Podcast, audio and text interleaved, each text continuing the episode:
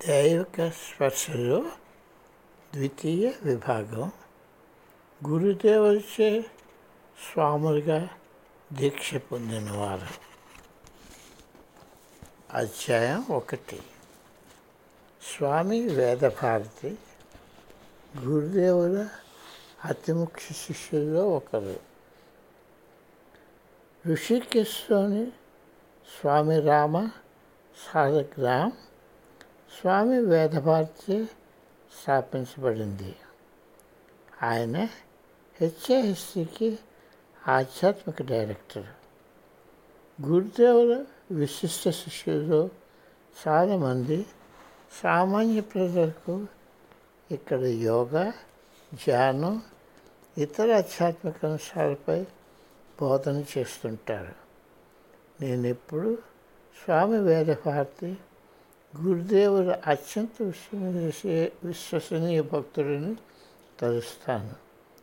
ఆయనలాగా సేవ చేయడంలో ఏమాత్రం స్వార్థం లేని వ్యక్తి ఆయనలాగే సేవ చేయడంలో ఏమాత్రం స్వార్థం లేని వ్యక్తి గురుదేవుడు దీక్షనిచ్చిన బహు కొద్ది మందిలో ఆయన ఒకరు.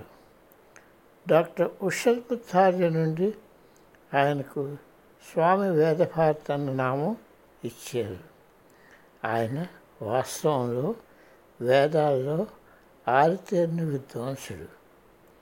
మా ఇద్దరి మధ్య ఒకరికొకరిపై ఎంతో గౌరవం అభిమానం. ఆయన జ్ఞానం ప్రతిభలంటే నాకు ఎల్లప్పుడూ ఎంతో గౌరవం. గురుదేవులకు ఆయన సుదీర్ఘ సేవలన్నా నాకెంతో గౌరవం. ఆయన గురుదేవులతో చాలా కాలం ఉండి గురుదేవుల సాంప్రదాయ పనుల్లో నిమగ్నమై అమెరికా యూరప్ ఇంగ్లాండ్ కెనడా ఆసియాలో ఉన్న వివిధ ఉన్న వివిధ కేంద్రాలను ఆయన అజమాయిషి చేసేవారు. నేను గురుదేవుని కలిసినప్పటి నుండి ఆయన నాకు తెలుసును. ఆయన ఆధ్యాత్మికత ప్రజలపై ఆయన ఆధ్యాత్మికత ప్రజలపై అనురాగం నేనెంతో ప్రస్తుతిస్తాను. గురుదేవుల దీక్ష పొందిన వారందరిలోనూ నాకు స్వామి వేదభారతి చాలా సన్నిహితుడు. మొదటిసారి గురుదేవులు ఆయన్ను సాధనా మందిరంలో నాకు పరిచయ పరిచయం చేసిన క్షణం నుండి మా బంధం పనివేసుకుని పోయింది. నేను ఋషికేశ్ వెళ్ళిన అన్ని సమయాలలోనూ ఆయన అక్కడ ఉన్నారు. ధ్యాన మందిరం పక్కనే ఆయన సొంత కాటేజీ ఆయనకు ఉంది.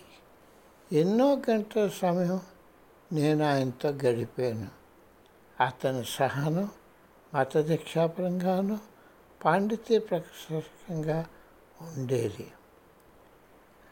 ఆయన మునివేలపై విజ్ఞానం అంతా కలబోసి ఉండటం నాకు ఆధారకుడిగా అయిపోయారు.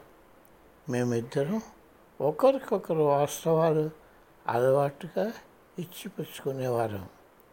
ఆయన చాలా సౌమ్యుడు చిదానందుడు. ఎల్లప్పుడూ తనకు తెలిసిన విషయాలు తెలపడానికి సంసిద్ధుడు. ఆయన సూక్ష్మ విషయాలను కూడా దృష్టిలో తీసుకునే వ్యక్తి కఠోర నియమ పాలనకు ప్రత్యేక. ఆయన పంతొమ్మిది వందల తొంభై రెండవ సంవత్సరంలో జబ్బు పడినప్పుడు నేను ఆయన చూడడానికి అతనికి కాటేజీకి వెళ్ళాను.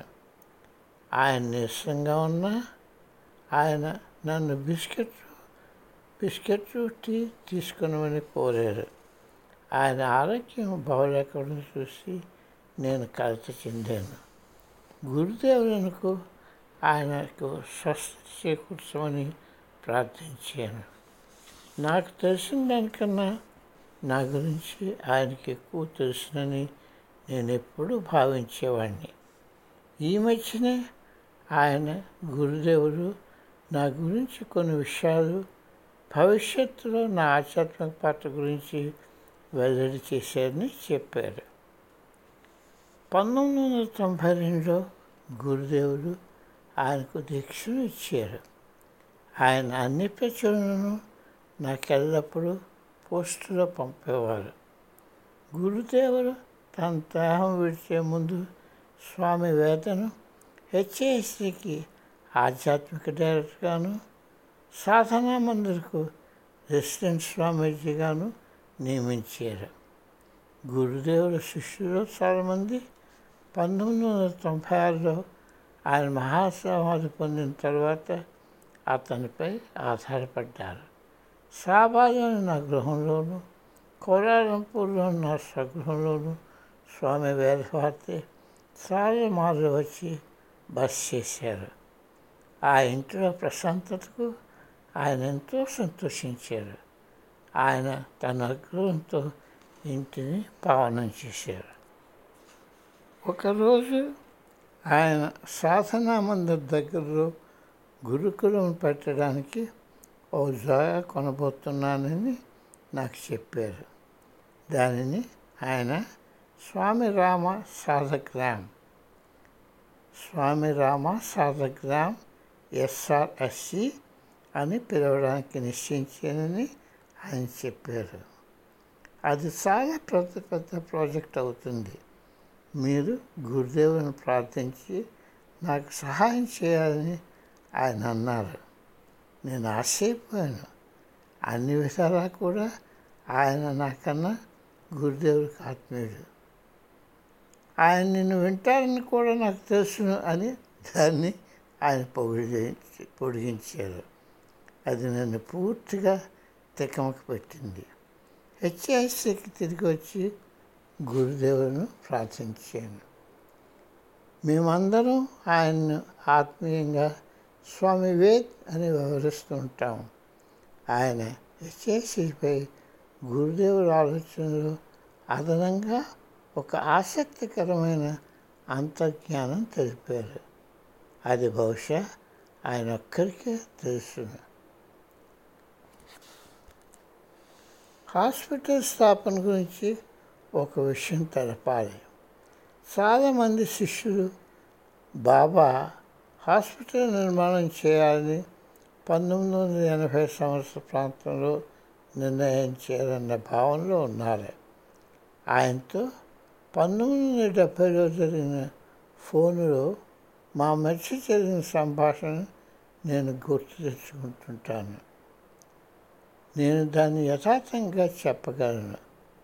ఆయన మాటలు నాకు శిలాక్షరాలు అవి నాకు ఎప్పుడూ గుర్తుంటాయి. అంతకుముందు పంతొమ్మిది వందల ఎనభై ఎనభై తొమ్మిదవ సంవత్సరం దీపావళి రోజున నేను స్వామి రామవారికి నా మొట్టమొదటి ఫోన్ కాల్ చేశాను. అప్పటికి నేను ఇంకా ఆయన కలవలేదు. నేను ఇక్కడ Himalayan International Institute of yoga sciences and philosophy పెట్టడానికి వచ్చాను అని ఆయన చెప్పారు. ఆయన చికాగో పట్టణాలకు ముందు పంతొమ్మిది వందల డెబ్భై ఆరంభంలో దాన్ని మినియాపోలిస్ పట్టణంలో రిజిస్టర్ చేశారు. పంతొమ్మిది వందల డెబ్భైలో ఆయన చికాగో ప్రాంతంలో ఇన్స్టిట్యూట్ విస్తరింపచేయడానికి ప్రయత్నిస్తున్నప్పుడు ఆయన సుస్పష్టంగా హిందూ నుండి దాని అనువాదం ఇలా చెప్పారు. భారతదేశంలో ప్రజలు ఎన్నో బాధలు అనుభవిస్తున్నారు. నేను ఆ బాధలను తొలగించాలని కోరుకుంటున్నాను. బీదల కోసం ఒక హాస్పిటల్ నిర్మాణం చేయాలని నేను కోరుకుంటున్నాను. హాస్పిటల్కి వనరులు చేకూర్చడం కోసం నేను అమెరికా దేశం వచ్చాను. ఇదంతా స్వామి వే స్వామి రామ అంటే బావ గారు చెప్పింది ఇంత చెప్పారు. ఇదంతా ఆయన మాటలు.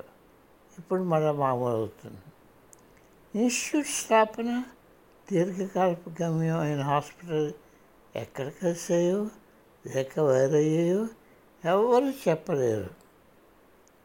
పంతొమ్మిది వందల డెబ్భై సంవత్సరంలో ఆయన తన అమెరికన్ శిష్యులను హిందీ నేర్చుకోనమని బహిరంగంగాను ఏకాంతంగానూ కూడా ప్రోత్సహించారు. అది వారు భారతదేశంలో పేదవారికి సేవ చేయడానికి వీరంగా ఉంటారని నాకు సంస్కృతం ఒక్కటే. ఇదంతా అది వారు భారతదేశంలో బీదవారికి చేయడానికి వీలుగా ఉంటుందని. నాకు సంస్కృతం ఒక్కటే ఎంతో ఆలస్యమైంది. ఆయన ఉద్దేశం సరిగత అవగతమయ్యే వరకు నేను చాలా కలవరపడ్డాను.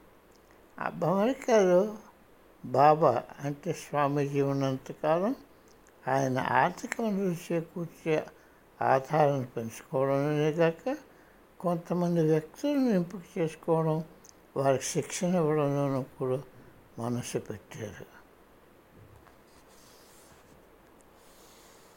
పంతొమ్మిది వందల డెబ్భై చివరి భాగంలోనూ పంతొమ్మిది వందల ఎనభై ప్రారంభంలోనూ తన ఆంతరిక శిష్యులను ఇన్స్టిట్యూట్ ఆఫ్ వేదిక్ స్టడీస్ ప్రారంభానికి ప్రాణులు వేయాలి చేయాలని తయారు చేయమని ఆయన అడిగారు. నేను తయారు చేసిన డ్రాఫ్ట్ ఆయనకి ఇచ్చినట్టు నేను గుర్తు చేసుకుంటున్నాను. ఆ ప్రయత్నానికి డాక్టర్ బ్యాలంటైన్ నాయకత్వం ఇచ్చారు. కానీ బాబా నేపాల్ దేశం మారినప్పుడు ఈ ఆలోచన కొంతకాలం పక్కకు పెట్టినట్టు కనిపించింది. కానీ కొంతకాలం ఆయన Institute of Vedic Studies hospital రెండింటి గురించి కూడా మాట్లాడారు. ఆఖరికి హాస్పిటల్ స్థాపించబడింది. ఆయన దాన్ని ఇన్స్టిట్యూట్ అని పిలిచేవారు. ఒక పెద్ద ఇన్స్టిట్యూట్ ప్రాంగణంలో హాస్పిటల్ ఒక భాగమేనని అనుకోవడంలో ఏమాత్రం సంశయం లేదు.